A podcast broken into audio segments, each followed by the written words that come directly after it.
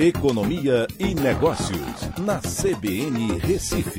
Oferecimento Cicred Recife e Seguros Unimed. Soluções em seguros e previdência complementar.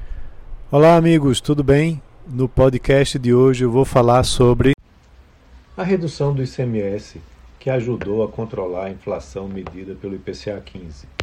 A recente limitação do ICMS a 18% foi determinante para que a prévia da inflação de julho tivesse uma elevação de somente 0,13%, a menor desde junho de 2020, diminuindo o acumulado em 12 meses para 11,39%. A pressão inflacionária continua, mas a limitação do ICMS traz consequências importantes para que o índice tenha uma convergência para o patamar esperado pelos analistas para o final do ano, próximo de 7,3%, segundo o último Boletim Focus o IPCA de julho deve mostrar deflação.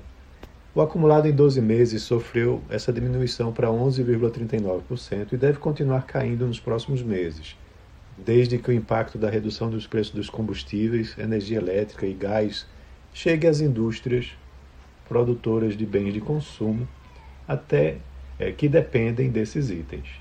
Vestuário cai, é, subiu 1,39%, alimentação e bebidas subiu 1,16% e despesas pessoais também subiu 0,79%.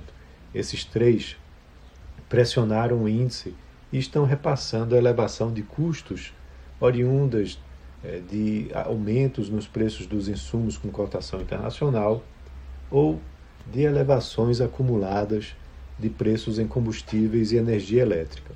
A queda do preço da gasolina item que mais puxou o IPCA 15 para baixo, ajudou a trazer deflação em algumas capitais que a adotaram de forma mais rápida, como Goiânia, por exemplo.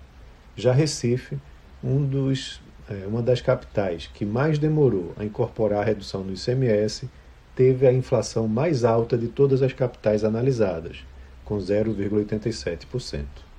Então é isso, um abraço a todos e até a próxima.